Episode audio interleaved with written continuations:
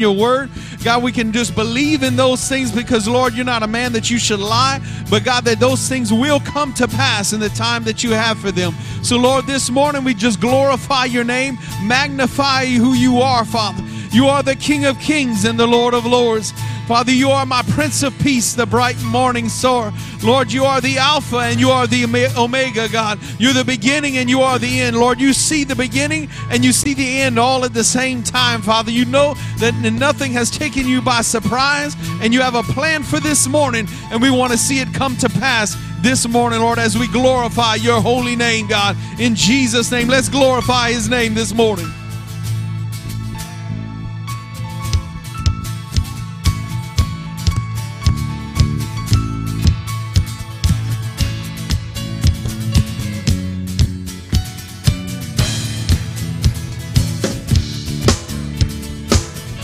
I give you glory for all you brought me through, and now I'm ready for whatever you want to do.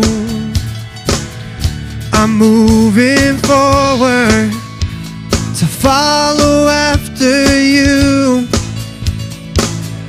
and now I'm ready for whatever you want to do. Your presence is an open door. We want you, Lord, like never before. Your presence is an open door. So come now, Lord, like never before. In every season, your grace has been enough, and I believe in that the best is yet to come. Oh, the cross, the cross before me, my hope for things above, and in you, Jesus, all the best is yet to come. Your presence is an open door. We want you, Lord, like never before. Is an open door. So come now, Lord, like never before. Oh, oh, oh, oh, oh.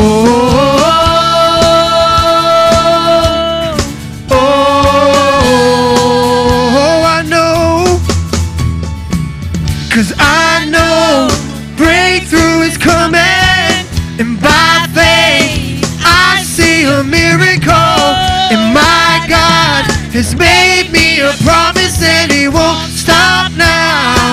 Oh, I know, cause I know breakthrough is coming, and by faith I see a miracle, and my God has made me a promise and he won't stop now. Oh.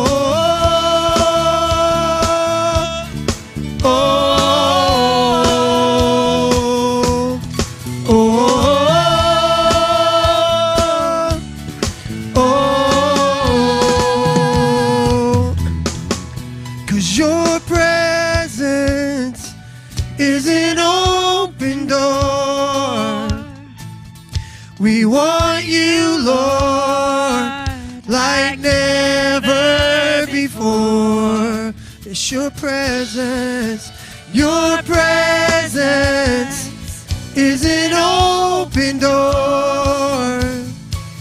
So come now, Lord, like never before.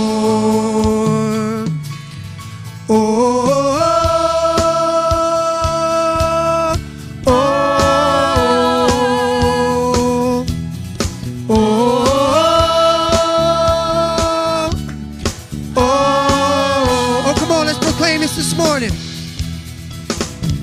Cause I know breakthrough is coming, and by faith I see a miracle, and my God has made me a promise, and He won't stop now. Oh, I know, I know breakthrough is coming, and by faith I see a miracle, and my God has made me a promise, and He won't stop now.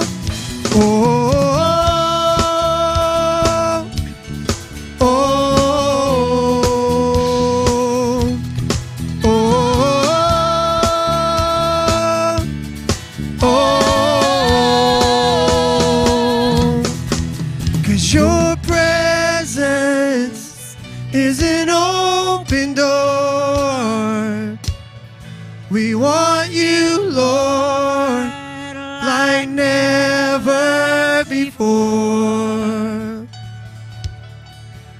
Your presence is an open door, so come now, Lord, like never before. Let's sing Your presence. Your presence is an open door. All we want is You. We want You, Lord, like never before. Oh, Your presence, Your presence is an open door. So come now, Lord, like never before.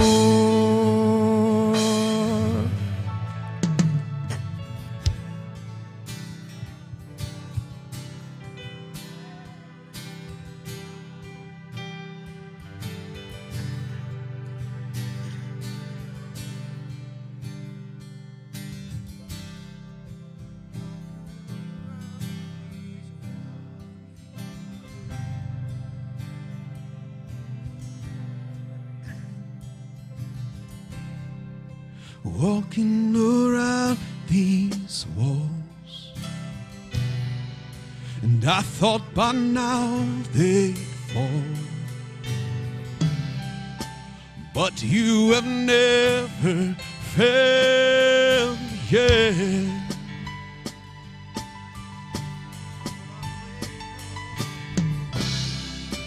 Waiting for change to come, knowing the battle's won,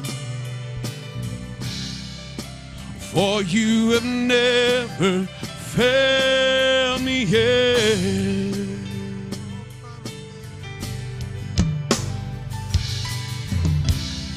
Your promise still stands. Great is Your faithfulness, Your faithfulness. Still in Your hands, this is my confidence. You never fail me yet. Never fail me yet.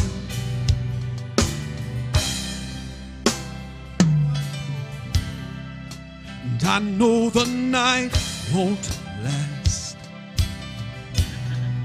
Your word will come to pass. My heart will sing Your praise again.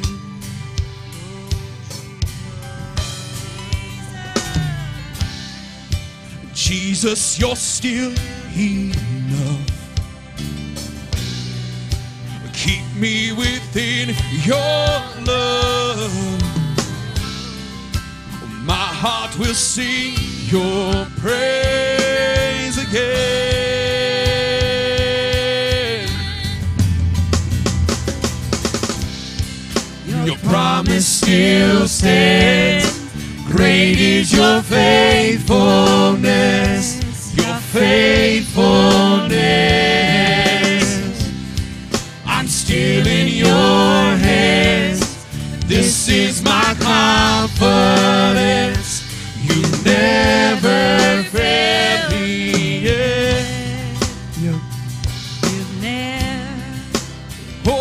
never failed me yet. Oh, your promise, your promise still stands. Great is your faithfulness, your faithfulness. I'm still in your hands. This is my confidence. You never fail me yet. You never fail me yet.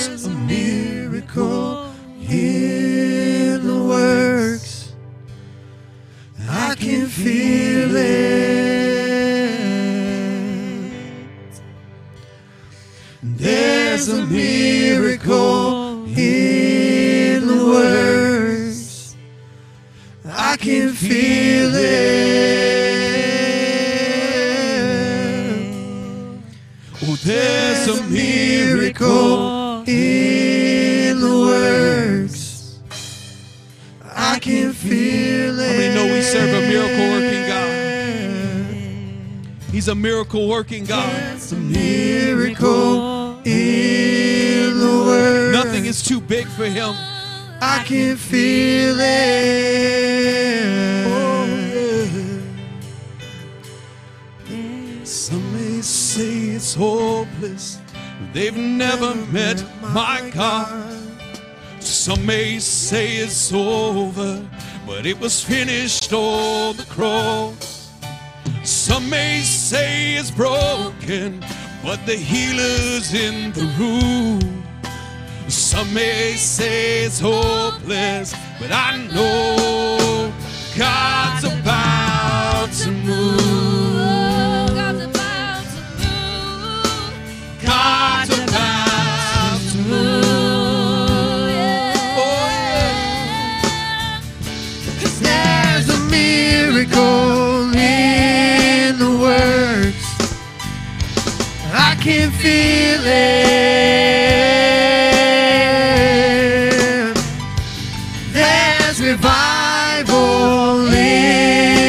Church, I believe it. And there's a miracle in the words. I can feel it. There's revival in the church.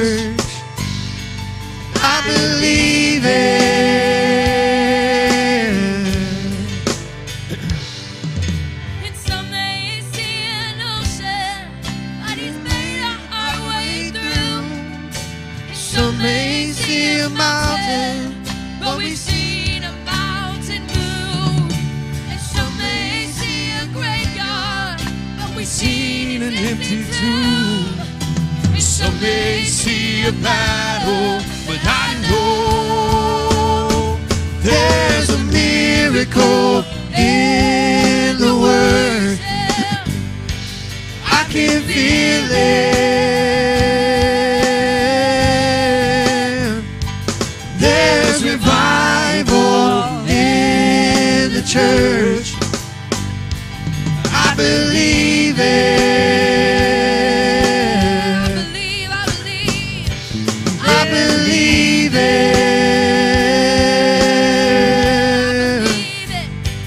I believe it.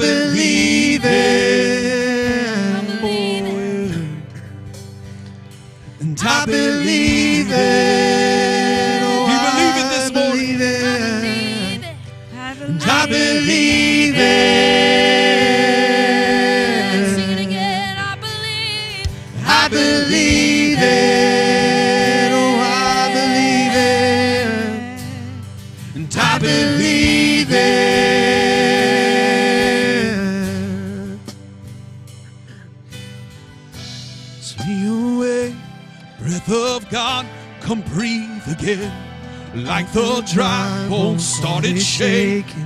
All that died will live again. Oh, the miracle you're making, the beginning, not the end. Eternity is waiting. See your church alive again. Reignite us, reawaken. Breath of God, come breathe again. Like the dry bones started shaking, all that died will live again. Oh, the miracle you're making, the beginning, not the end. Oh, eternity is waiting to see your church alive again. There's a miracle in the words. I can feel it. There's revival in the church. I believe it. Oh, I believe it. I believe it. And I believe it. Oh, I believe it this morning. And I believe it. You're still faithful, never changing. You're still faithful. Oh, yeah, and I believe it. I believe oh, yeah. It.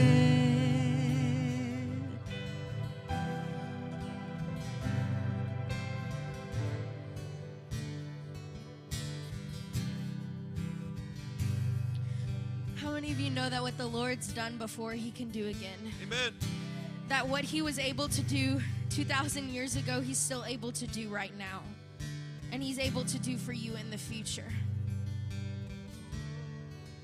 He is all powerful, all wise, and all knowing. He is all omnipresent, means He's here with us right now.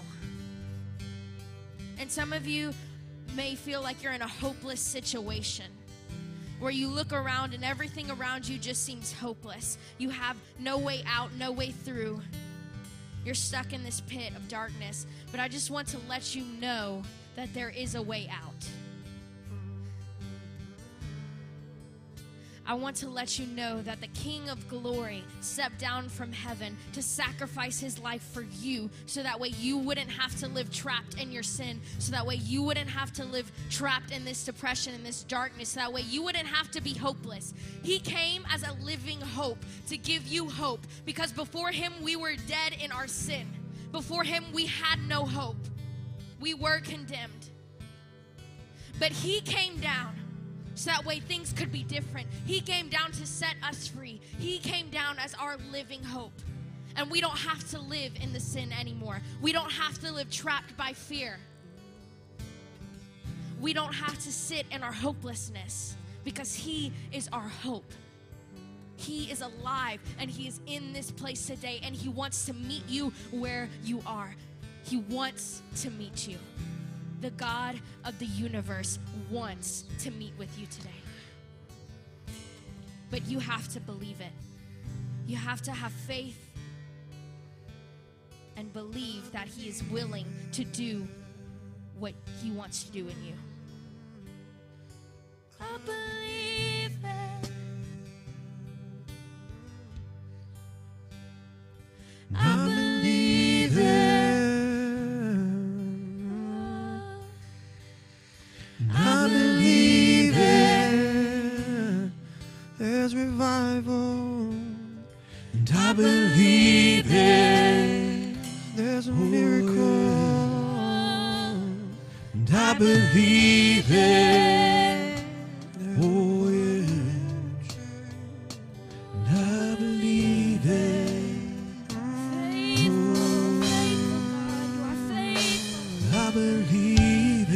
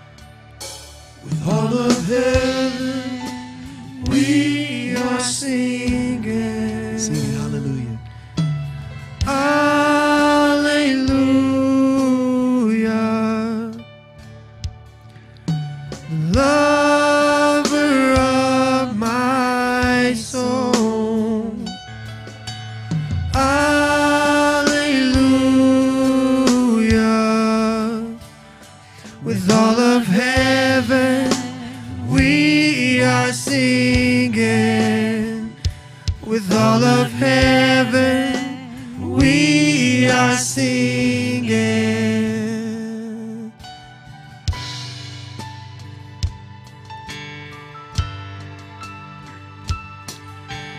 Father, we have come to bow down in worship, lifting up our hearts, we bow down in praise. Oh Father, Father, we have come to bow down in worship,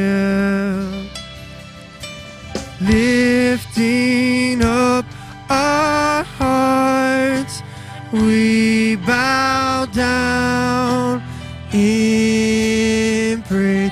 Hallelujah and hallelujah.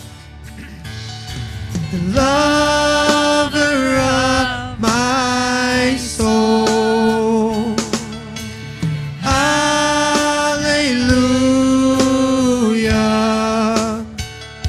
With all of heaven we are singing, with all of heaven we are singing.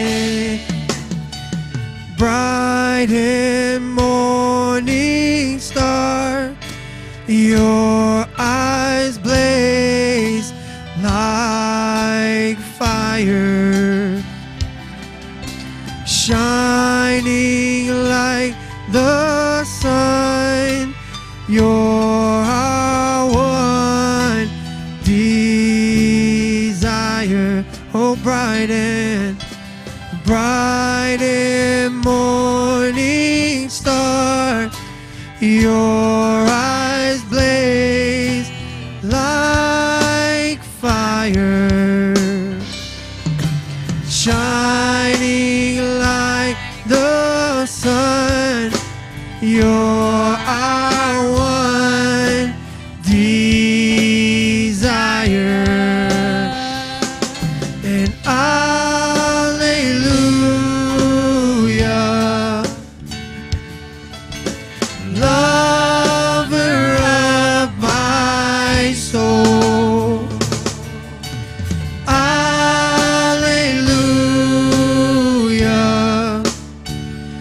with all of heaven we are singing hallelujah and hallelujah.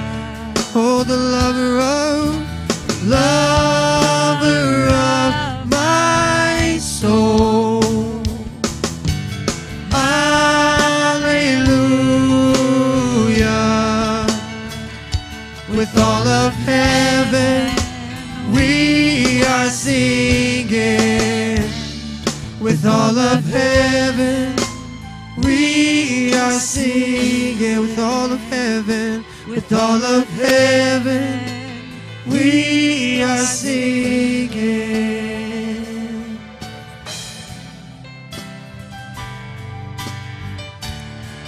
Oh yeah.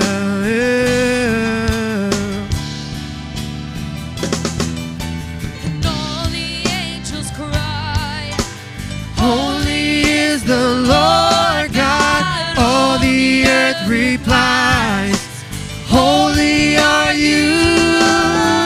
All the angels cry out, holy is the Lord God, all the earth replies, holy are you. All the angels cry out, holy is the Lord God, all the earth replies, holy are you. The angels cry out, holy is the Lord God, all the earth replies, holy are you.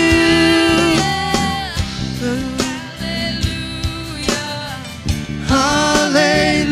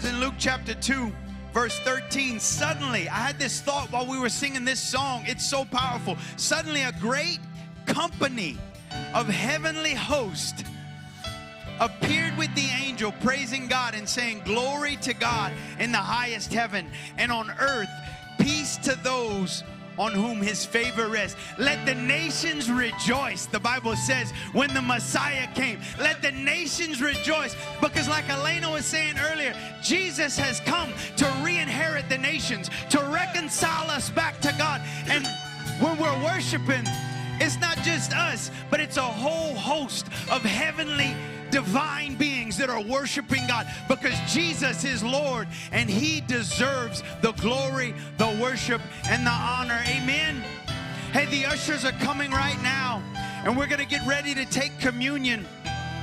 And here at Life Church, we practice open communion, which means the only requirement to taking communion with us is that you are a follower of Jesus. You have given your life over to Jesus, and he is your Lord, and you have had a born-again experience. And as they're passing out the elements, we're going to be reading from the book of Luke.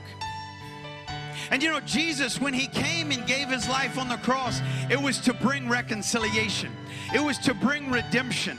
That Last Supper was the last time they spent with Jesus in order that they would know his purpose and his mission is to redeem the nations back to God, to redeem man back to himself. And so we're going to sing that chorus one more time, and we are going to partner with the host of heaven in worshiping God as they pass to the as they pass the elements out. Let's join heaven and declaring his glory this morning. Holy is the Lord God, and all the earth replies, holy are you. All the angels cry out, holy is the Lord God. All the earth replies, holy are you. All the angels cry out, holy is the Lord God. All the earth replies, holy are you.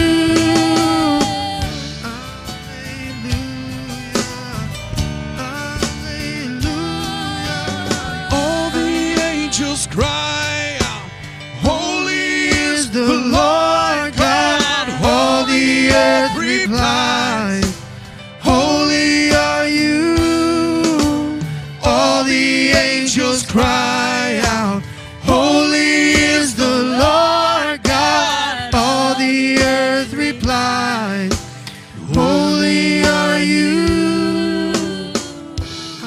What a beautiful picture of what heaven's going to be like. All the earth replies as the angels cry out. The host of heavenly beings worshiping God. It gives a beautiful picture of the cosmos, and that when it says that Jesus is Lord of lords and King of kings, that every knee will bow and every tongue will confess that Jesus is Lord. What a powerful promise. The Bible says in Luke chapter twenty-two,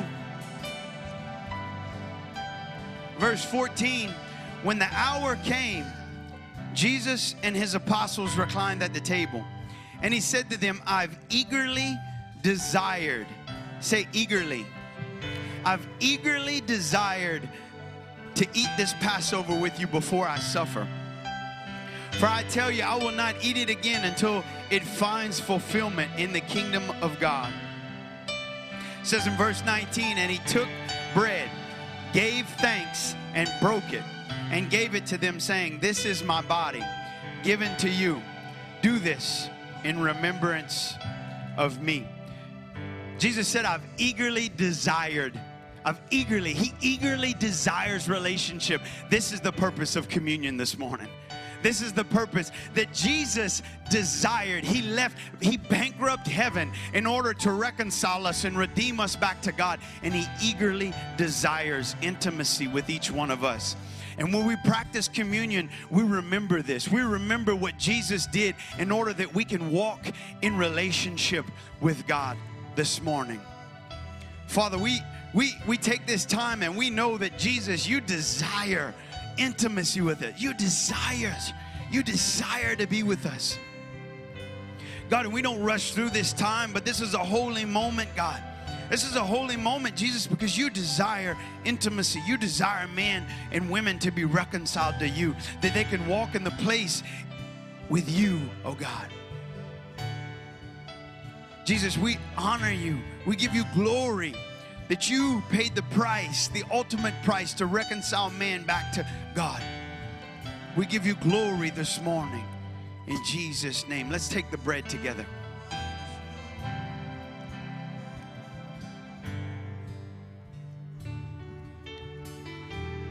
In the same way, after the supper, he took the cup, saying, "This is the new covenant in my blood, which is poured out for you." Thank you for the blood. It's the blood that washes us. It's the blood. It's the shedding of the blood that brings reconciliation, because life is in the blood. And it's the blood of Christ that washes us clean and allows us to walk in redemption with him. Father, thank you for the blood. Thank you that you shed the blood, Jesus. Thank you that you bought reconciliation through the shedding of your blood to redeem us back to God. We honor you this morning, and we do this in remembrance of you as a declaration that you're coming. You're coming. Come soon, Lord Jesus, come soon. We give you honor. We give you the praise. We give you the glory in Jesus' name. Let's take the cup together. Hallelujah, Lord. Thank you, Jesus. Let's sing that chorus one more time.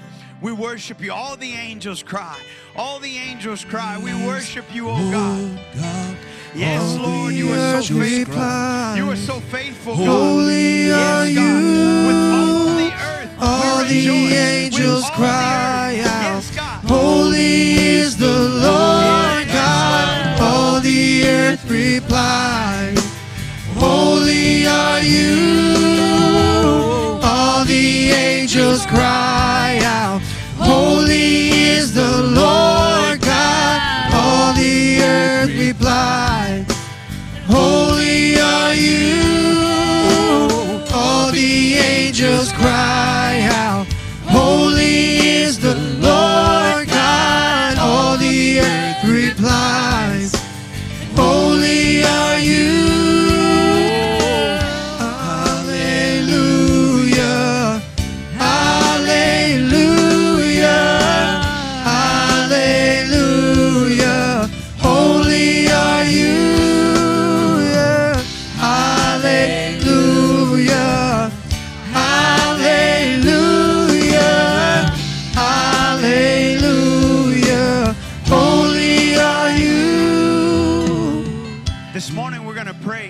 Life Church, prayer is part of our D N A. We believe in the power of prayer. We know that God hears us when we pray. So this morning, we're going to believe God that he would begin to birth gifts and ministries. We want to be a church that flows in the gifts, that flows, that we get, we can receive everything that God has to offer. We want to believe God for the gifts and new ministries to be birthed.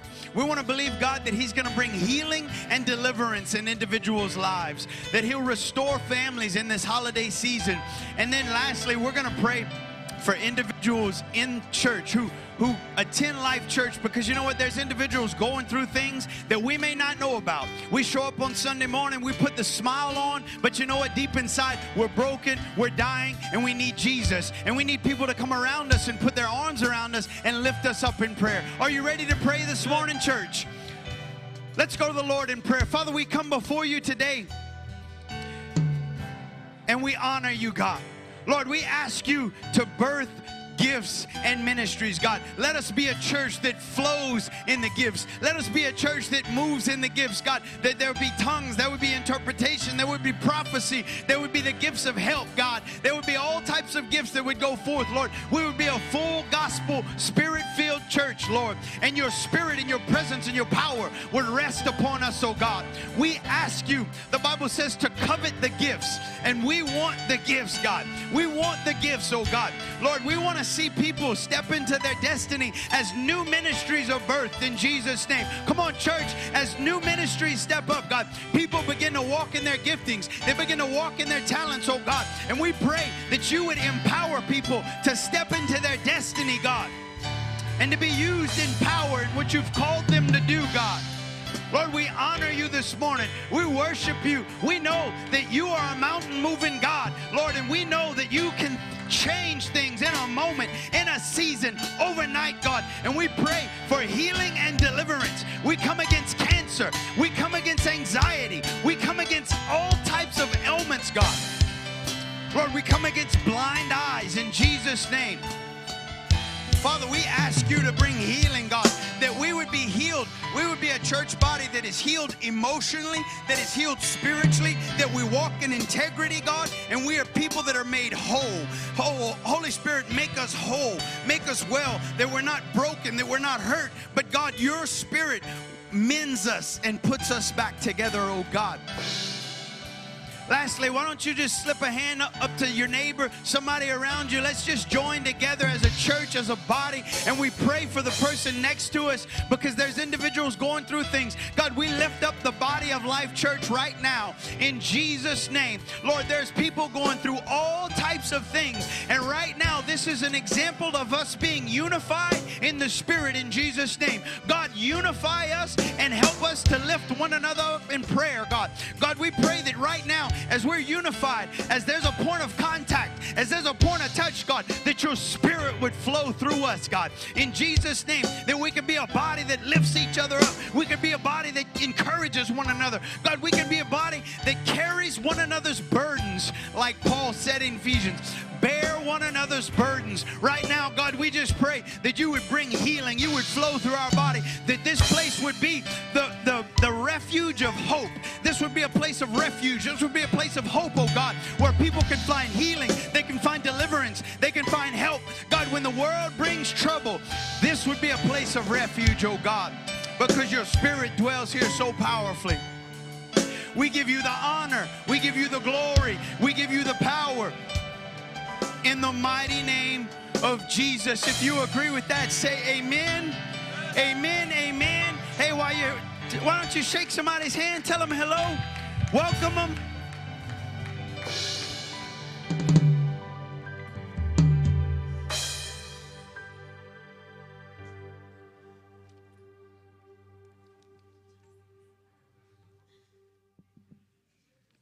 Welcome, welcome, welcome to Life Church. Everybody watching by live stream, we're so glad you joined us this morning. It's great to be here with you. We're so glad you're with us. And everybody who's with us in church this morning, welcome. It's so great to see you all. So great to be here with you. Uh, we want to make sure you feel right at home. For those of you that don't know me, if this is your first time here, I want to say welcome. My name is Josh. I'm one of the associate pastors on staff here at Life Church, and I want to welcome you to service this morning. If this is your first time, we want to connect with you. You can text the word connect to the number three three seven, three one seven, four one two three. That's three three seven, three one seven, four one two three, and uh, we'll connect with you. We'll get to get to know you. You'll be sent a link where you can fill out a digital connect card. We won't send you annoying texts, I promise. Texas. No, not the state, but the text message. We won't send you annoying texts, I promise you. Um, but we just want to connect with you. We want to get to know you more. You can visit the Welcome Center in the lobby and get a free gift. People love, people love free things. Free things are great. So, and they also have the Q R code you can scan there in order to access that uh, phone number. At this time, Naomi's coming to the platform. Why don't you welcome Naomi? She's going to make an announcement for us uh, about our Light and Life team. We've got an outreach coming up. We've got a class that Pastor Tiger's been doing, so she's going to let you guys know a little bit more about that. Good morning. So yesterday we finished um, the last session of our evangelism class. Um, we are very proud of those who were part of that and who are going to be graduating. Um, if you are part of this last session, whether you are graduating or not, can you please stand if you're in here? Let's give them a round of applause. So with class finishing, um, we will be having another outreach coming up. It is going to be this Friday night, November eighteenth. Um, we are going to meet here at the church first between eight and eight thirty. It isn't only for the team, but it's for each and every one of you who want to join us. We are going to be going downtown Lafayette, and we're going to be praying with people. We're going to be sharing the love of Jesus, hope, you know, which is a one eighty of what I used to do in those streets myself. So um, we just want you all to come out. Everyone's welcomed. If you feel that um, you're comfortable enough to bring your children, your older children, however you want to do that is personally up to you. Um, bring them along as well. So we just hope to see you Friday night between eight and eight thirty. Um, we'll organize, we'll pray, because we're going to pray before we go. You know, we're going to ask for divine appointments. We're going to ask for the Lord to show us who we need to speak to. Um, the Lord has been putting on my heart um, these last couple of days of leaving the ninety-nine for the one. You know, because we go out, we are going to talk to the one. The one matters. It matters, because I, I also read a, um, a quote yesterday, and it said something to the fact of, you know, people may not want to hear the word repentance, but the one person in hell would love to have heard just one more time. You know, so you may be the one to share. You may have the testimony, the story to tell that one. To hear repentance, to hear there's hope, to hear there's joy, and there's so much more for them in the Lord. So come out, share your story, share your testimony, bring the love of Jesus, and we hope to see you there. Amen. And just for those of you that don't know, our Light and Life class is, I believe it's twelve weeks, so it's a class that Pastor... Six weeks. It's a class that Pastor Tiger preaches, and in order to graduate the class and get a completion, uh, you have to attend every session, and so it, it requires commitment, it requires dedication, and, and man, it's just awesome. Pastor Tiger gives a lot of insights and truths on how to reach people, engage people who are Uh, lost. And so, but anybody can attend the class while it's going on, even if you can't make them all. And nevertheless, in the outreaches, when we go out, anybody can attend the outreaches. You don't have to have gone through the class. So this Friday, man, I encourage you to come out Friday night. It's going to be an awesome time. It's going to be a great time. We can reach people for Jesus. Amen. Also, I do have another announcement. Uh, so next Sunday, say next Sunday, next Sunday, at nine thirty, uh, Pastor Bob's going to be doing a membership class. So we've got the sign-up sheet in the lobby, uh, and then he'll be telling more about that. He'll be talking about that, what that means, so on and so forth. And so um, if you're interested in that, sign up, and then you can be here next Sunday morning at nine thirty to take that, be a part of that. And also save the date on the women's Christmas party is going to be December tenth. So you want to jot that down, keep that in mind. That's coming up. Man, I'm excited about the holidays. Like, it's the, I get all juiced up. I'm like a kid. Man, I'm so excited about the holidays. I get to preach messages about Jesus. No, I'm kidding. I do that all the time. Y'all silly. Hey, Second Corinthians chapter nine, verse six through eight says, each of you should give what you have decided in your heart to give, not reluctantly or under compulsion, for God loves a cheerful giver. At Life Church, we've got boxes on the back wall. We've got four opportunities for you to give. We've got boxes on the back wall. We've got a text to give feature. We've got a give them feature on our website. And we've also have a Life Church app. We want you guys to be afforded every opportunity to partner with the Lord in giving. Hey, at this time, Sam's coming, a friend of mine. He has a testimony that he wants to share with you that I believe is going to bless you uh, in your walk with the Lord. What's up, Life Church? Yeah, so Josh asked me to share some testimonies about li uh, life groups, and uh, it, it's too late to join it right now. We're ending. I think today is our last uh, uh, meeting, but it will start again, I believe, in January. I think we're going to skip the holidays and start back in January. Uh, and testimonies, man, I could give all kind of testimonies of the evangelism class and what's that, what that has done. I will be on that outreach. Uh, many testimonies of that. Uh, Uh, I remember the first time we went and, and, and Elliot said we were going to hold some signs that said free prayer. I'm like, man, that's stupid. That's not going to work. Nobody's going to come up to us out there. And, man, God moved and people came and we prayed and people got saved, delivered through drinks in the trash. I mean, you get to see a lot of stuff. I bring my teenagers with me. uh, so that they can see it. But anyway, life groups. Uh, when Josh was praying, he said, uh, there's a lot of people in the church going through stuff that you don't even know. You don't even know. They might be sitting right next to you. You don't even know. And life groups is a way to to let people know, to let people into your life, to let people uh, uh, share with you in those experiences and pray with you through those experiences. And I just have one quick testimony. Uh, uh, this couple that, that's in our group, I won't say their names or anything, but uh, uh, the the wife was sick, and then the daughter was sick, and then so the, the women in the group were reaching out to her, you know, and praying for her every week or day or however. I don't remember the timeline or whatever, but my wife got this text from them, and it said, "Thank y'all." She said, "I'm not sure if you guys know what this means to us. We've had friends from other churches before, but it was only superficial. You guys as a group really make us feel welcome, and that's exactly what we need right now, a place to fit in." And man, that's what life groups is all about. It's a place to fit in. It's a place where we can pray with you. We can share with you in successes and failures and, and hurts and, and everything, life. We just do life together. So thank you all.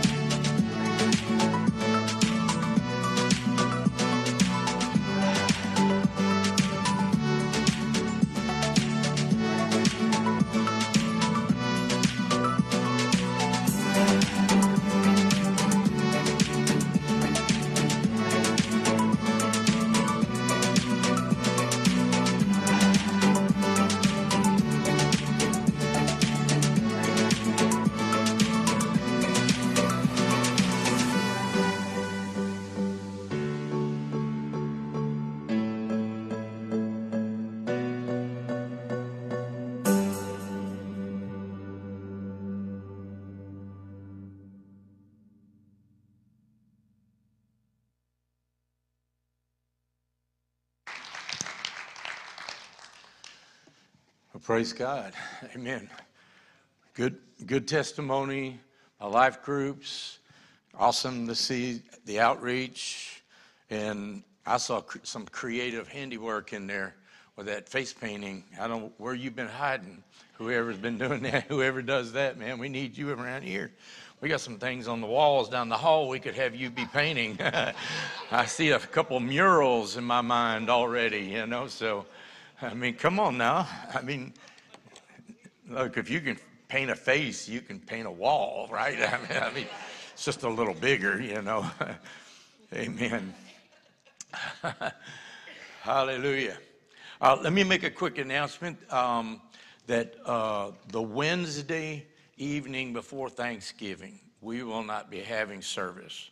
I uh, just thought I'd let you know. We announced it Wednesday night, but a lot of times, you know, people's work, they're not here or whatever. We want to let you know that.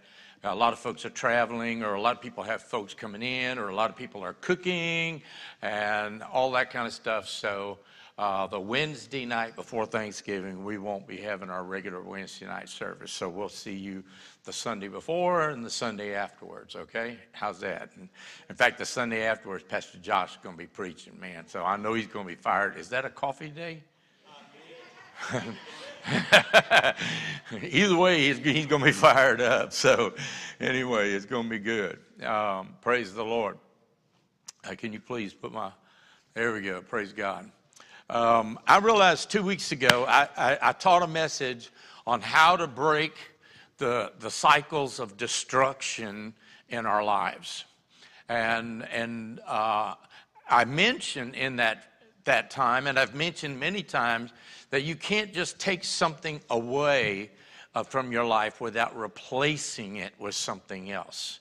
It's like going on a diet and say, I'm not going to eat chocolate cake, I'm not going to eat chocolate cake, I'm not going to eat chocolate cake. But then if you don't eat something else, you're going to find a chocolate cake. It may be at your neighbor's house, or you may be finding yourself going down the road. You know, you just... That's just the way it is. You have to put something else in its place. If you take something out of your life, like a destructive habit, then you've got to replace it with something good. And so we, we talked about this, but it was two weeks ago, and I realized that most people don't probably remember what I preached last week uh, or taught on last week. So I'm going to kind of quickly review that, because I realized that we need to go back to not only breaking dist- uh, cycles of destruction in our lives, but how do we begin to live in the cycle of God's blessings in our life, okay? And so uh, Ecclesiastes three and one says, to everything there is a season, a time, and a purpose under heaven. And I mentioned that that in uh, we we took note of the fact that in the universe there are all kinds of cycles. Some of them are beautiful cycles, like the galaxies and the northern lights. I don't, how many of you saw this past week in the news that because of a thing in the atmosphere that happened, a hole that opened in the atmosphere just briefly, the northern lights turned pink. Yeah, and they, and the, the pictures are phenomenal. It was incredible. I was like, oh, Lord, you just pulled back the veil just for a second and showed us something we never seen before, you know? And um, we also talked about how some of the things, natural things, are destructive, hurricanes and tornadoes and things like that. But there, in, in the natural cycle of life, there are many seasons. How many of you have had good times in your life? How many have had bad times?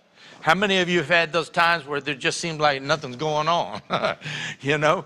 But you know what? There are some seasons that are growth seasons. There are some seasons that are rest. There are some seasons that are times of spiritual warfare. There are some seasons that are filled with desolation. And in our personal lives, there are times that those, there, there are cycles that can be destructive.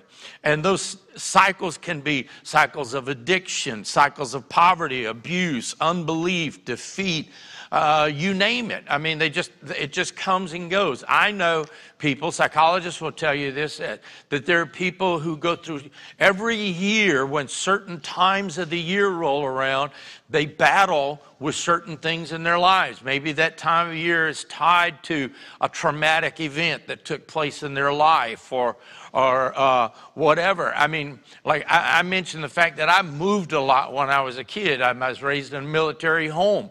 And so it, uh, many times my dad's orders to move came in the early part of the year. And so I, I grew up, and I can't tell you, explain it why, but during the early part of the year, I would get this itch when, as an adult, that I wanted to move. and um, it just was like, because I was used to moving in that period of time in my life. And it, it just, it etches its way into our lives.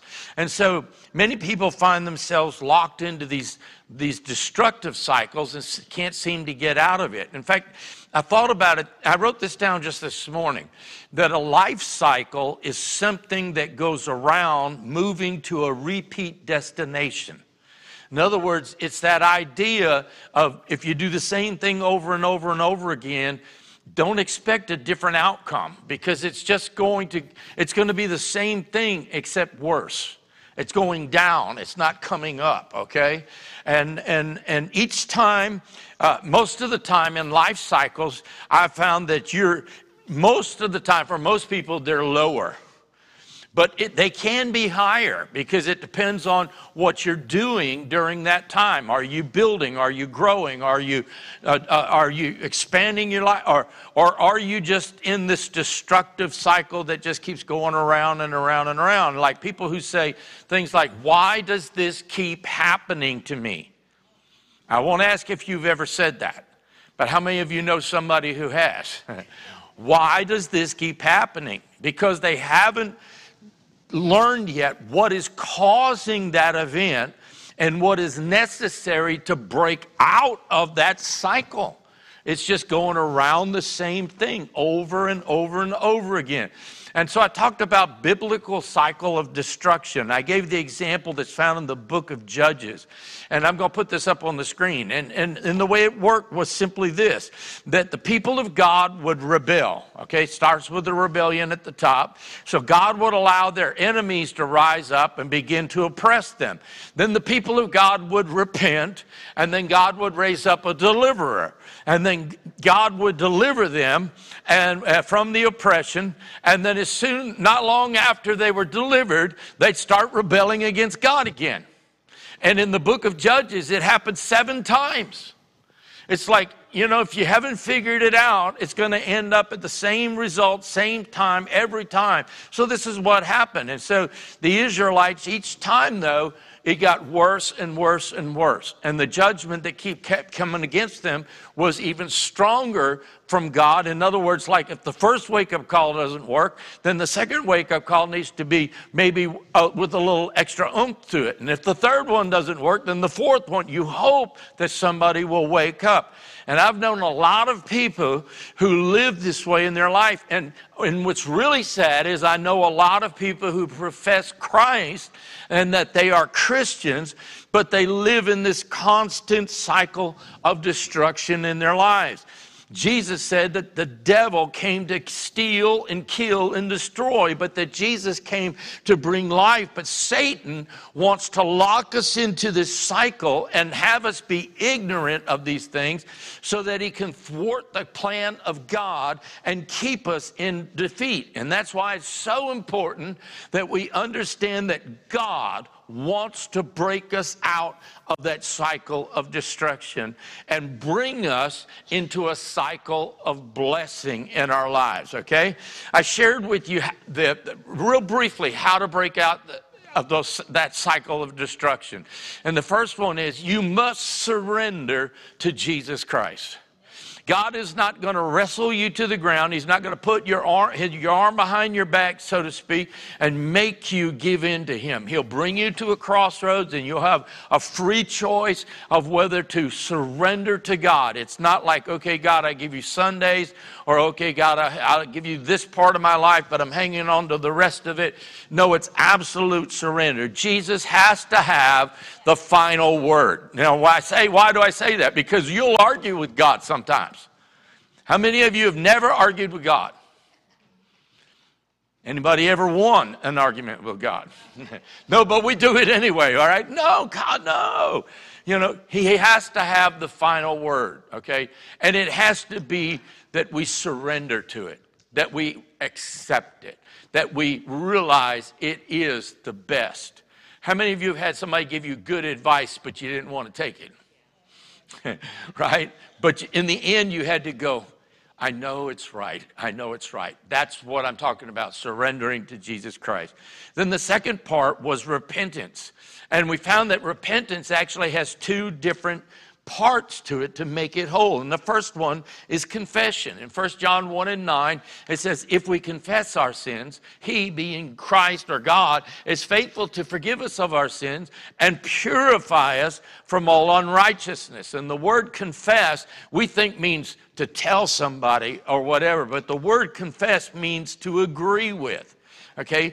Confession means to come into agreement with God concerning our sin. It means viewing sin the same way that God views sin. Our idea of confess is, okay, God, I'm sorry I did this. Now I'm going to go on and do what I want to do. I, I, I told you, I think a couple weeks ago, I had a man tell me one time, years ago, I just moved to Louisiana. I moved to Thibodaux, okay? You move from Alabama to Thibodaux, that's a shock right there. But I was used to culture shocks, having moved like twenty times before I graduated high school. I moved from California to Alabama. Now, that's a culture shock. You move from Southern California where it's, hey, man, everything's cool, down to South, I mean, the middle of Alabama. I didn't even know where Alabama was. You know, on the West Coast, they think Texas is the East Coast. And, and, and anything on the other side is like in the deep abyss, you know. And I mean, I moved there in nineteen seventy-one, and, and I knew nothing about the race riots and, and, and all that was going on in the South at that time. And I thought, dear God, what have you done to us? You know, and, and I was like, this is, this is, this is, this can't be you. And I was, Lord, send us back to California. I would not want to go back to California now. But, you know, back then, that's what I wanted to do. I'm just telling you, I had to come into view with what God saw, uh, my, my sin, my life, and everything else.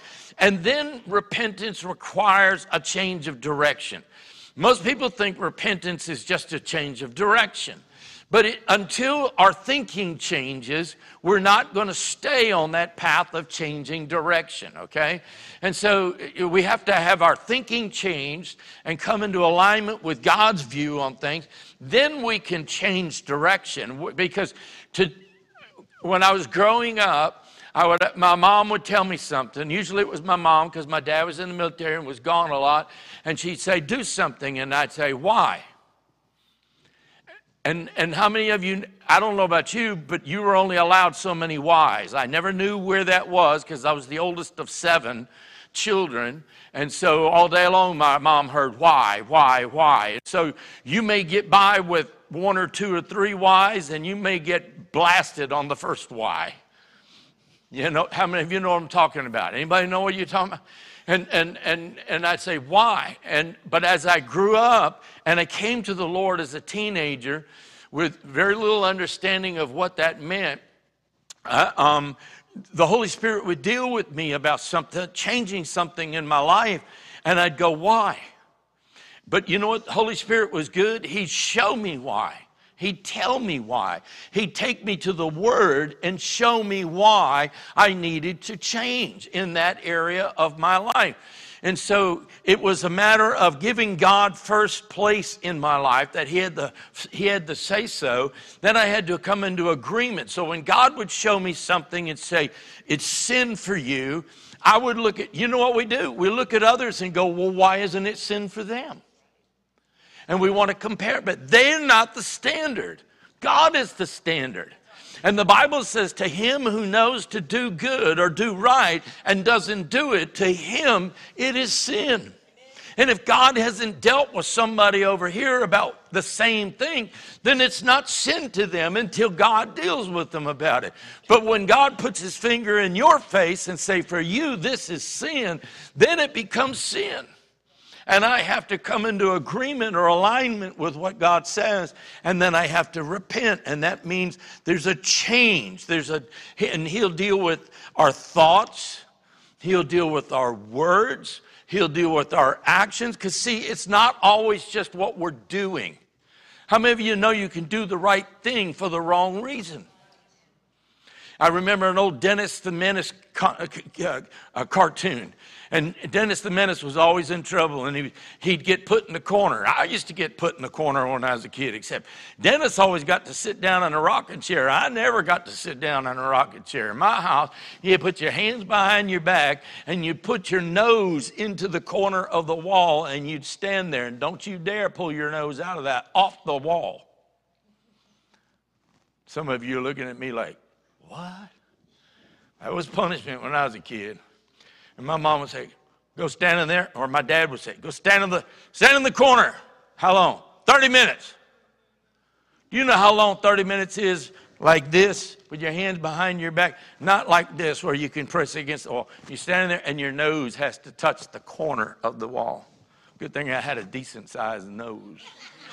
You know, I mean, really, you know, and, and you just sit there forever. And, and, and, but Dennis the Menace in his cartoon, he said, he said, I may be sitting down on the outside, but I'm standing up on the inside. You know, we, we, we can't do that. God wants to deal with our thoughts and our words and our deeds and everything else, our motives. And the process of turning direction involves turning from what we used to follow and replacing it with another way. And that's where I'm going. I gave this scripture, Second Timothy two twenty-two. It says, flee also youthful lusts, but pursue. Notice it. He says, flee one thing. He said, but pursue what? Righteousness and faith and love and peace with those who call out on the Lord out of a pure heart. So he says, you've got to flee from this, but you can't just flee by standing still.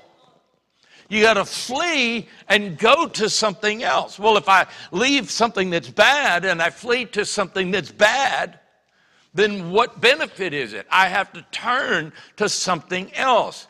And it's not, so it's a matter of pursuing the ways of God. And the ways to that we pursue the ways of God is that we learn the power and the promises of God's word, and we don't allow guilt to rob us of God's blessings.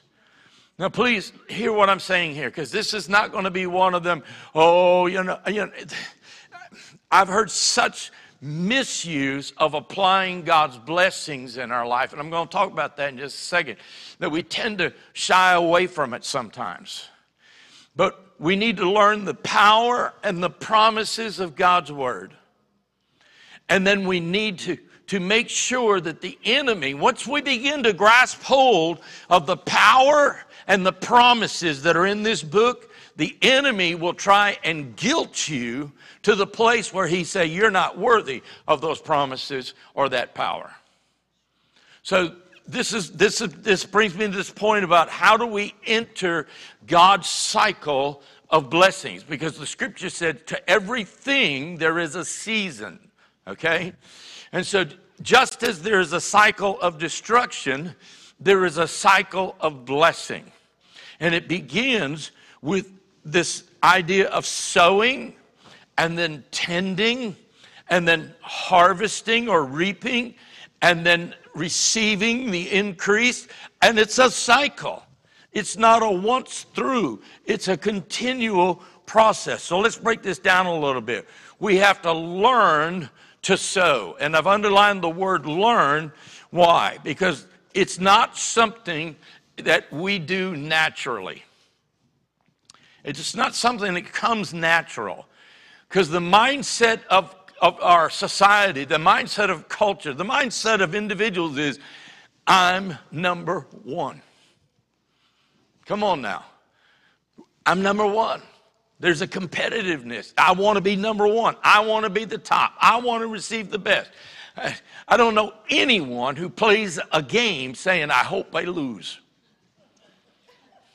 My siblings would always get angry with me. We always had a closet full of games because we had a built-in six to eight players in my house because there were seven kids. And so it, it, it just happened that ninety-nine point nine percent of the time, I always won the game. And my siblings, They're, they're watching by way of the internet right now, and if they could punch in right now, they'd say amen, amen, amen. Their goal was not to win the game. Their goal was just to beat me. They, they didn't care how it got done. They wanted to beat me. That's all there was to it. Why? And, and, and they, my mom would say, let your brother or sister win once in a while. I said, well, I'm going to learn how to play the game. She said, why you got to be so competitive? I'm not being competitive. I'm just playing by the rules. And I just happen to win. And I like it. You know? Come on now. How many of you get up in the morning going, boy, I hope I lose today. I hope, man, the boss just fires me. I hope I get demoted. I hope my, you know, no, we want to be number one.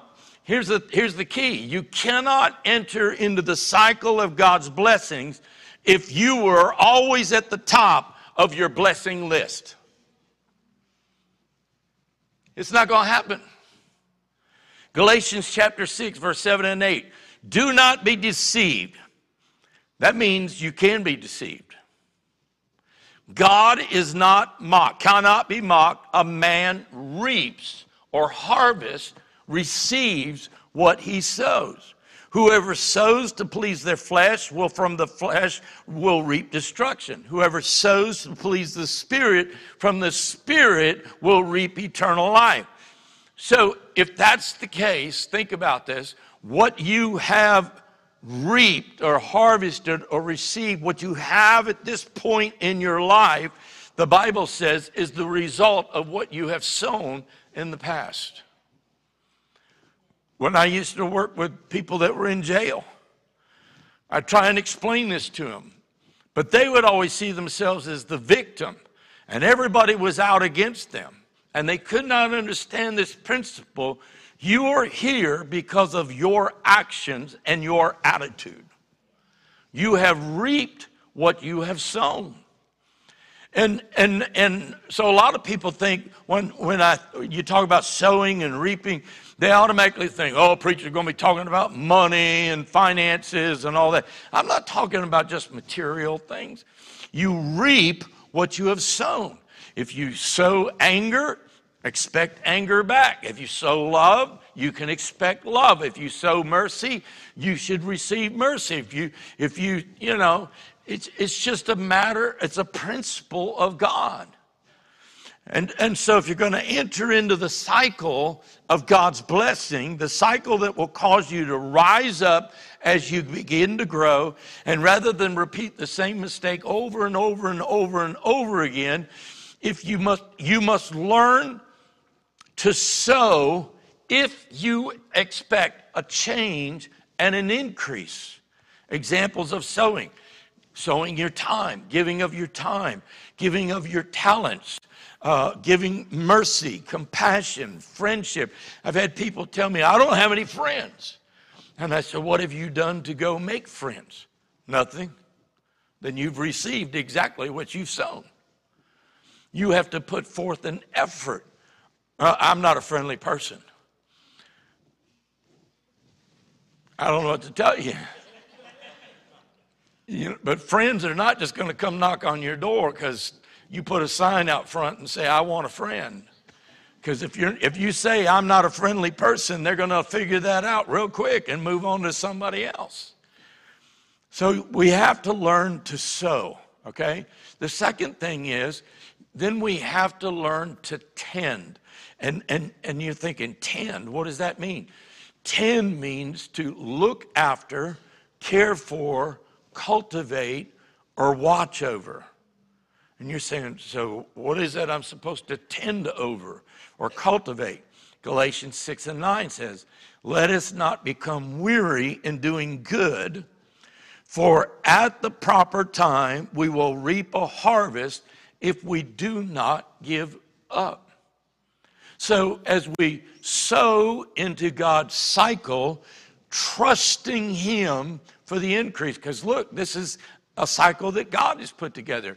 It's, it's, it's, it's a process that He has put together.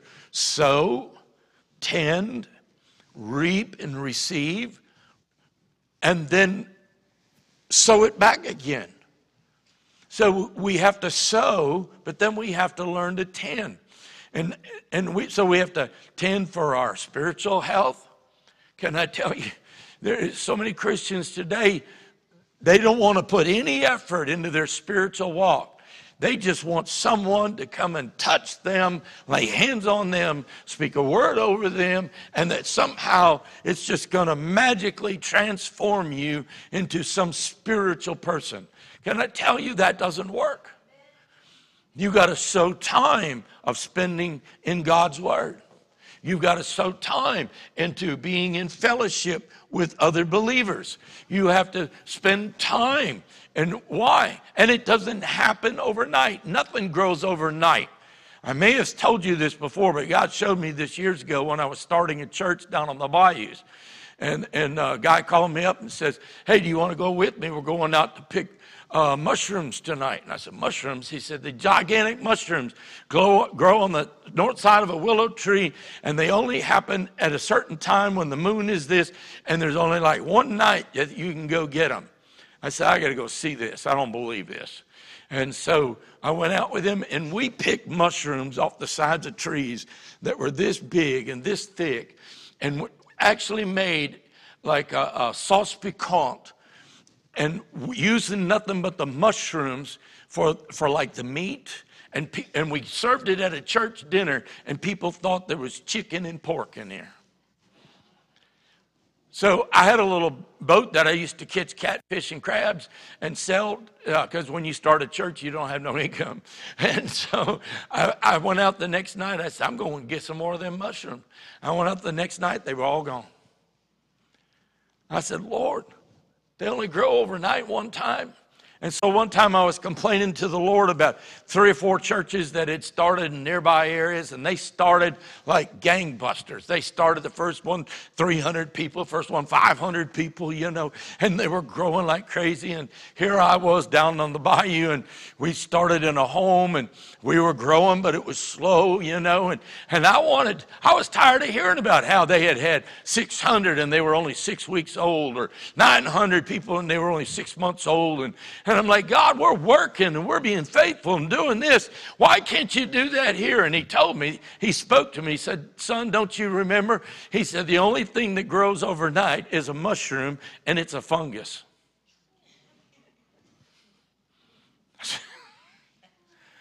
And he said, you want a fungus for a church? I said, no, sir. I'd like something healthy. Come on now. See, the Lord will use things in your life to teach you spiritual principles. And so what I'm saying is that we have to tend to things and realize that it may not happen. In fact, I'm just going to say it this way. It will not take place at the speed that you desire it to happen.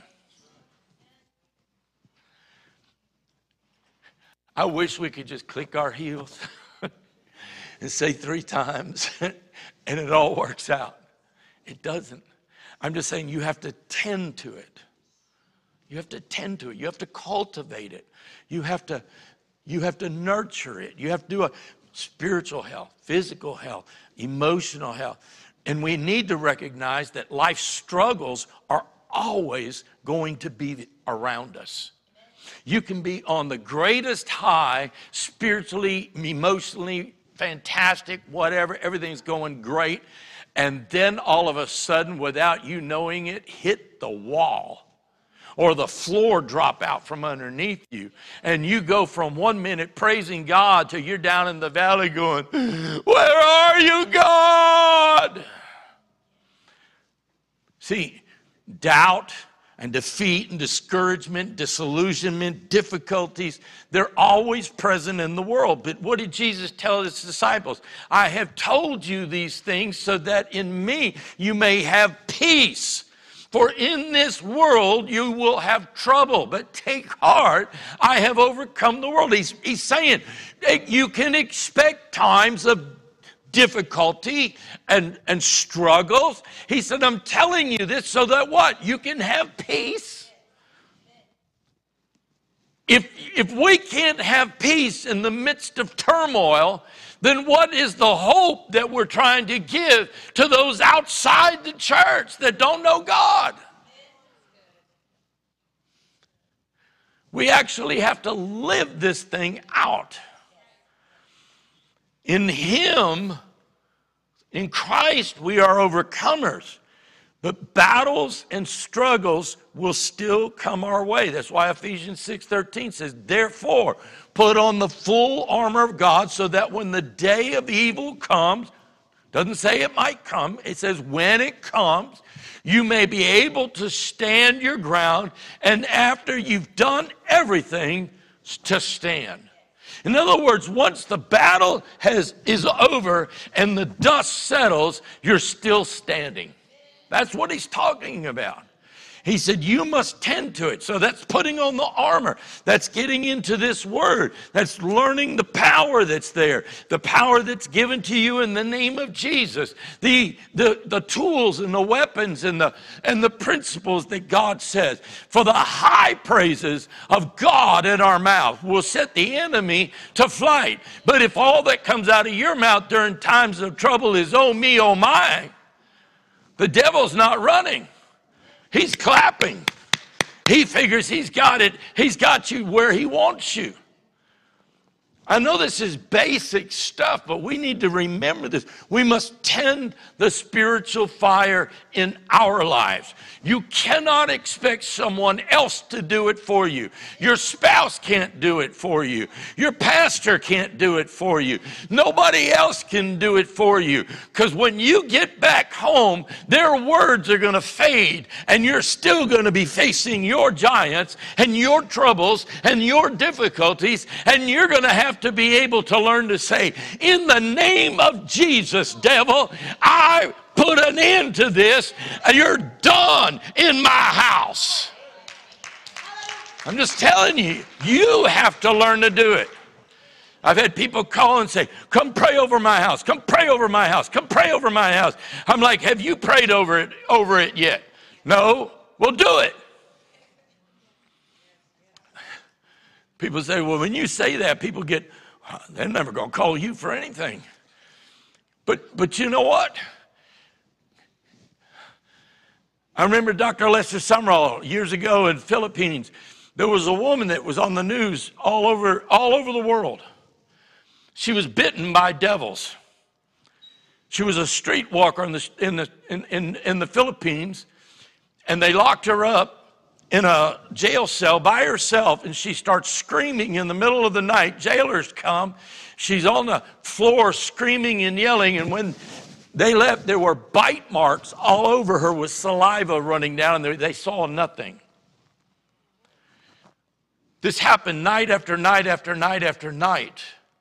Scientists came in. Doctors came in from all over the world and said the bite marks resembled nothing that they knew of any animal or human species at all. They didn't understand it, and they could watch it happen. She described it, the two beings that were coming in, they were demons. Well, Doctor Sumrall was in the Philippines holding a big crusade, and he heard this on the radio. And the long and short of it, because I don't have time to go into the whole story, there's an actual film that I've, I've showed before. My wife and I used to travel around college campuses and show this film called Bitten by Devils. It, it hit world, world um, newspapers everywhere for weeks. And, and Doctor Sumrall cast the devils out of that woman, and she was free. And can I tell you what? His tent meeting all of a sudden exploded. And people who were demon-possessed began to come and that were trapped by the enemy. But this woman, even though he had led her to the Lord, these things would come back and they would torment her and bite her. And they would pray over her and they would they run these things off. And even one time she grabbed a handful. When she opened her hand, she had some hair of some kind. They put under every, every tool they had at that time. And they said, whatever it is, it's not human. It's not anything that we know of on this earth. And finally, Doctor Sumrall looked at her and, and told her, he says, the problem is you as a Christian have to learn that you have the power to tell them they are not welcome back. And so the next night when, when, when they came to her and she saw them, instead of screaming in terror and allowing them to have their way, she stood up as a young Christian believer and said, in the name of Jesus Christ, I rebuke you, and by the blood of Christ, get out of here. And she said she saw them go out the window. She described them to Doctor Sumrall, and after that she was completely free. And, and that's why I say that we have to grow in His Word. We need to grow in our spiritual walk. We need to learn the promises are real. The power is real. There's nothing like the name of Jesus. It will make demons tremble.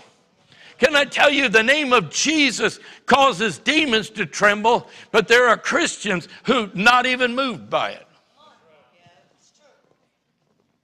You know why? Because they're used to playing over on the dark side. They want to play in the devil's playground, and they wonder why they have no authority over the devil. Flee youthful lust and pursue these great, the holy things, these promises of God, the power of God. We got to grow in the Word. We got to learn how to grow and continue in praise and worship and look with anticipation that God is going to bring a harvest, okay? The third thing is we need to prepare to, to harvest or receive. And, and this is why I say there's so much false teaching in the church today concerning God's blessings that if we're not careful, I'm speaking to myself, I probably have not spoken enough about the blessings and the, and, and the things that are rightfully A belief, to rightfully belong to those who are true followers of Jesus Christ. Because we have a tendency to have a knee-jerk reaction. If we see an abuse in one thing, we say, I'm not going to do that, and we'll go way over here. And God doesn't want us to do that. He wants us to live in a balance. And if we're not careful, we'll actually miss this, because this is God's cycle. We sow, and then we tend, and then the third thing is we prepare. He says, for at the proper time, we will, say will, we will reap, receive a harvest. The purpose of sowing is to have a time of reaping, time of receiving, a time of harvest. A, har- a farmer doesn't get up and, and, and till the soil and sow the seed because he has nothing better else to do. He sows with the expectation that at the right time, under the right conditions that may come that year, there will be a harvest. So when we sow and then we tend, and then in other words, that we look after and care for and cultivate and watch over the things that are necessary in our lives, and we wait patiently as God gives the increase. Now, here's the, here's the thing I want you to understand. We should have an expectation in the season of God's timing. And I, I don't know why, but I'm just telling you, God's timing is never the same as mine or yours. But here's what I've come to, you know, when I was younger, there was a lot of teaching about sowing and reaping, and it was like I expected things to happen instantly, and, and I expected, you know, God to do a certain amount. You know, they tell you, if you sow this, you're going to reap this. Can I tell you, I don't give of anything for the purpose of receiving. But I give knowing that in God's time and in His season, when He sees fit, there's going to be a harvest of some kind that's going to come my way. And I love it when He does it in a way and in a place and a time that you least expect it. Come on now.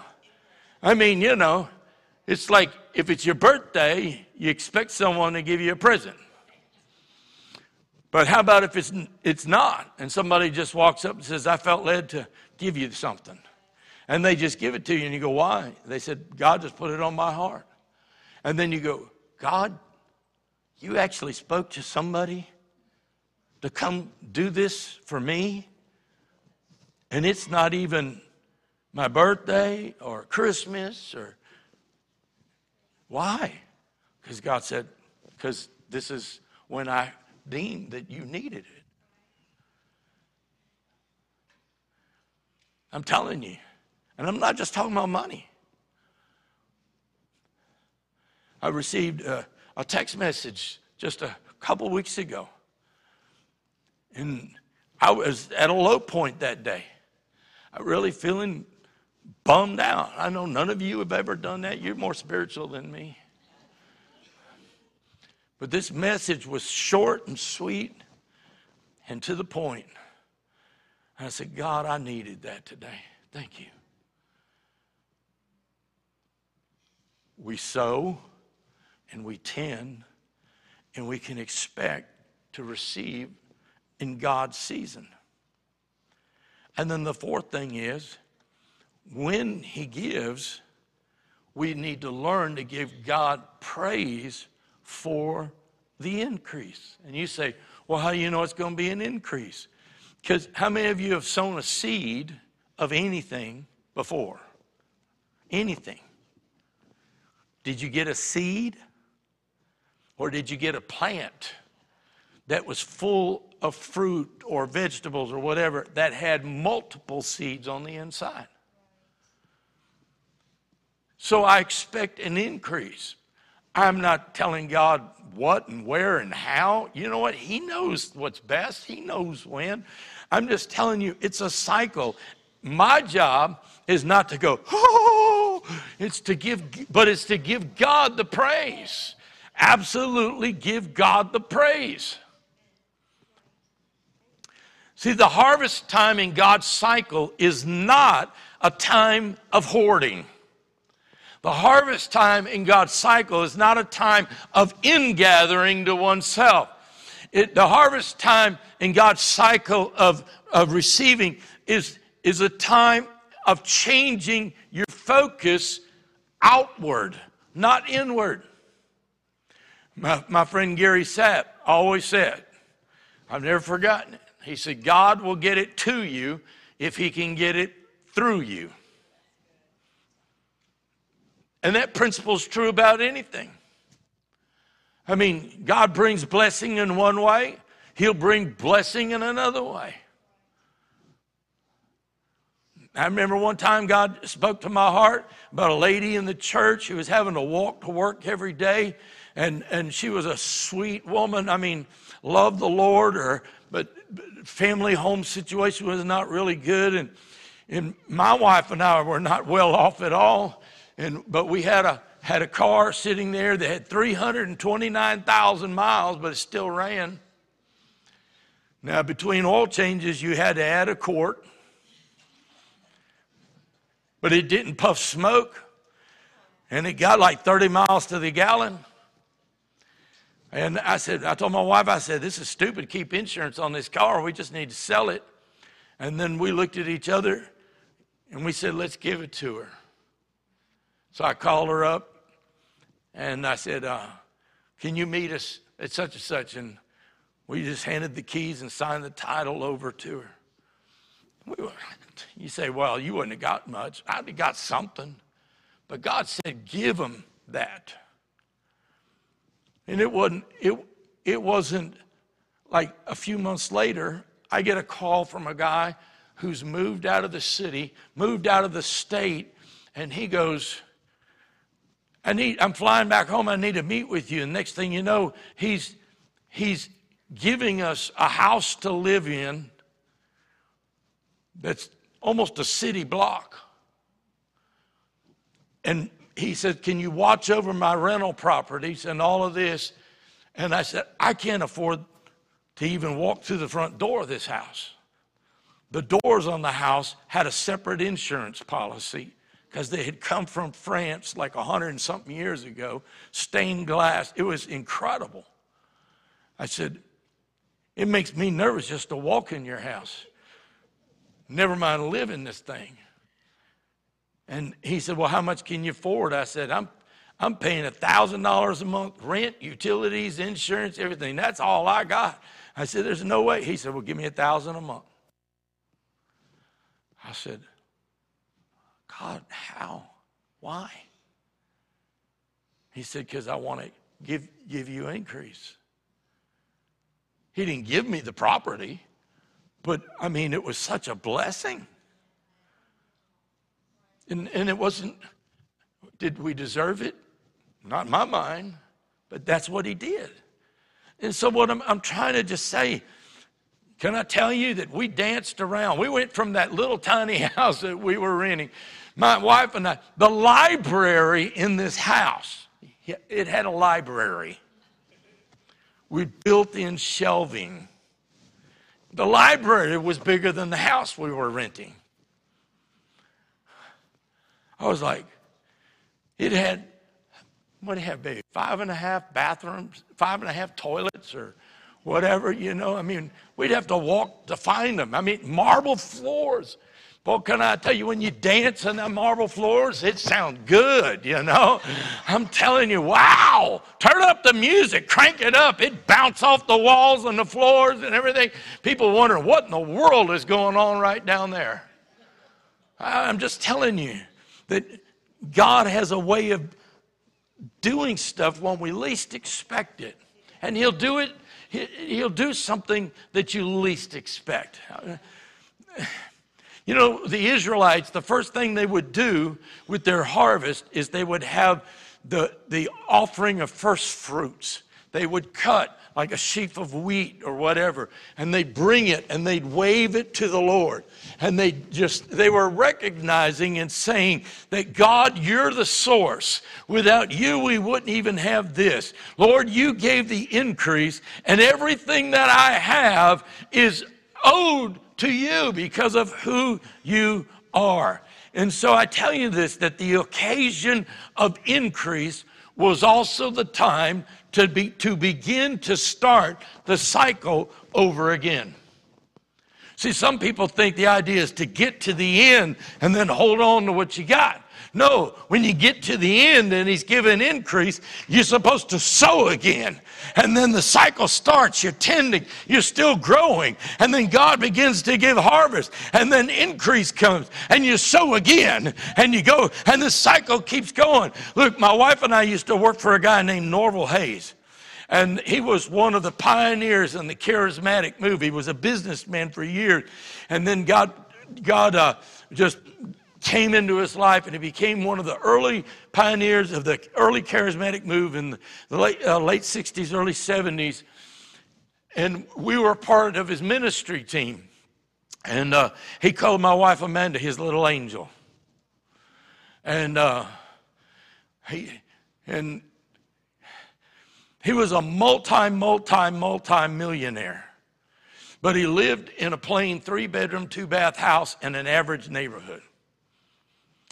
No pool, no nothing. And we we saw him. We lived with him. We knew what it was like. He was like, and the way he was out front in front of five thousand people was the same way he was in his kitchen. He was just, he was a country boy, a Tennessee country boy. You know, in the Bible where it says, he said, and the disciples went into town to fetch victuals. It says in the King James.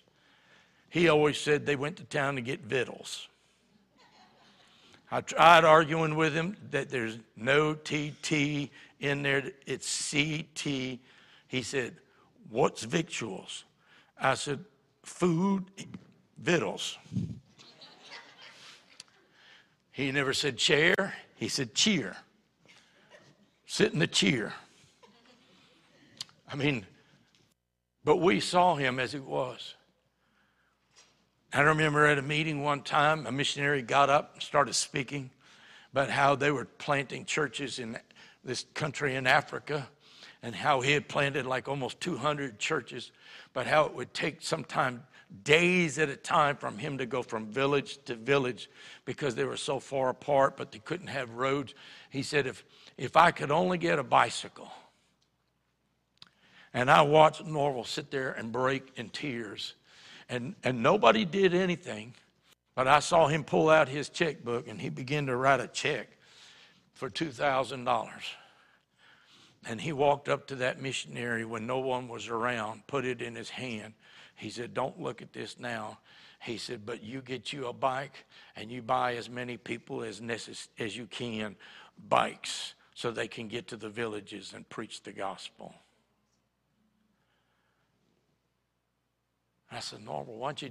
He said, nobody needs to know that. He said, God's blessed me. I need just to bless them. We were in his house the very next day. The phone rings, and somebody's calling from Crystal River, Florida. And there was a piece of property he had tried to buy for months on end. And somebody calls him about the same piece of property and says, we'll give it to you for this price. And it was one-fourth of what he would have, was trying to buy it for. And he just gets off the phone, starts crying. He said, I don't know why God just keeps doing this. I said, well, I was a young Christian, and I'm thinking, if you don't know, I sure don't know. But you know what I've learned is there is a cycle of blessing. God desires to bless. The problem is we don't live for the blessing. Can I say that properly? I don't live for his blessing because he alone is enough.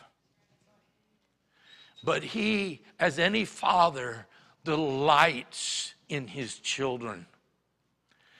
But he delights in those who love him and are going after him with all their heart. And he loves to bestow blessings upon us. He loves to see the surprise on our face. He loves to see all of those things. We're either going to live in cycles of destruction, or we can learn to live in God's cycles of blessing. And if we're going to learn to live in cycles of blessing, we're going to have to learn to sow of our time and talents and everything else. Sow and then tend, grow in this word, grow in our relationship with God, grow in the promises, grow and understand, and begin to stand strong. And then when God brings the increase in whichever way. Listen, it's not always money. All of a sudden, you're sitting there and your boss comes up to you and goes, can you come to my office? And you're thinking, oh my goodness, what have I done, right? And you get in there and they go, close the door. And then you go, oh, oh it's got to be bad. It's got to be bad. And they go, listen, I just wanted to talk to you. I've been watching you. And I've seen how you've been with the other employees. And I recognize something unique and special in you. And I want to offer you a promotion. And you think, you know, you're looking for the camera. Is it, am I being pranked? You know? And then you, and they go, I've recognized how you are around the others, and you deserve this. And you think, thank you, Father. You can, look, you can say it under your breath right there, thank you, Jesus. But when you get out, you go, thank you, Jesus. Glory to God. And then you think, and you know what when most people do? They'll go, now I can go get a new car, and I can go do this, and I can go do this. And God said, no, I gave you increase to sow. I mean, look, God's not against you having stuff. He just doesn't want stuff to have you. We've got to learn God's cycle of blessing. God's cycle of blessing. But it starts with surrendering to Jesus Christ. We're going to pray right now. We're going to pray right now. I ask you to bow your heads for just a moment, right where you're at. I don't know everybody here. I don't know where you stand with the Lord, but I'm going to ask a simple question. And that is, have you sur- really surrendered to Jesus? In other words, you're not arm wrestling him about every single thing in your life. You're not trying to get by with stuff and then coming back and asking God to forgive you. You're, you're, have you surrendered to Jesus? And if you haven't, the Bible says, then you need to understand that he is the Son of God. He was born of a virgin. He lived a life without sin. He came into this world and died on the cross to pay the price that God requires for the forgiveness of sins. He was buried in a tomb, and on the third day he was raised again. And God now has raised him up from the dead, and he has ascended to heaven. He sits on the right hand of God, and the Bible says he's praying for you right now. If you have not surrendered to him, he's praying right now for you and saying, will you this time, will you completely surrender without terms, without any, any excuses? Surrender and let me begin to work in your life. If you believe those things that I said and you're ready to repent, in other words, you'll acknowledge that your sin is sin and it separates you from God, because that's what God's word says, and then you're willing to repent, you bring yourself into alignment with what God's word says, and then you change direction. Do you become perfect overnight? No, but you, be, you become forgiven. And then he doesn't leave you alone. He sends the Holy Spirit to come and live inside you. And the Bible says he comes to teach you and guide you and direct you in all truth concerning Christ. And if that's you and you're ready to truly surrender, I'm not here to embarrass you, but I'm going to ask you just to stand right where you're at so we know who to pray for. You're ready to surrender. I'm going to ask you to stand. Is there anyone at all? I don't know. You may be at home and you're standing right in your living room or standing wherever. That's fine. Right now. Thank you. Thank you. Anyone else? You're ready to stand. Totally surrender. Thank you. Totally surrender. Anyone else? I'm telling you, heaven's rejoicing already. Total surrender. I'm going to ask you to pray with me. That I'm Pray with me these words. There's nothing mystical, magical, super spiritual about the words. It, you just have to mean it from your heart. Would you pray with me? Dear God in heaven, pray it out loud right where you're at, you're standing. Dear God in heaven, I admit this day that I have sinned. And I agree that your, my sins have separated me from you. Forgive me of my sin. I believe that Jesus Christ is the Son of God.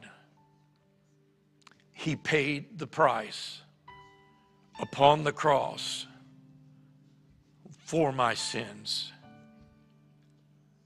Dear Jesus, forgive me now. I surrender all. Everything about my life, everything that is to come, I surrender it to you, Jesus. Holy Spirit, I invite you to come. Live in my life. Teach me about Jesus. I pray this in his holy name. Amen. Can I tell you, the Bible says at this time that in the midst of the angels of God, there is rejoicing. I said, there is rejoicing. And there should be rejoicing in the church. Now, two weeks ago, you could stand if you want. Two weeks ago, we made a declaration.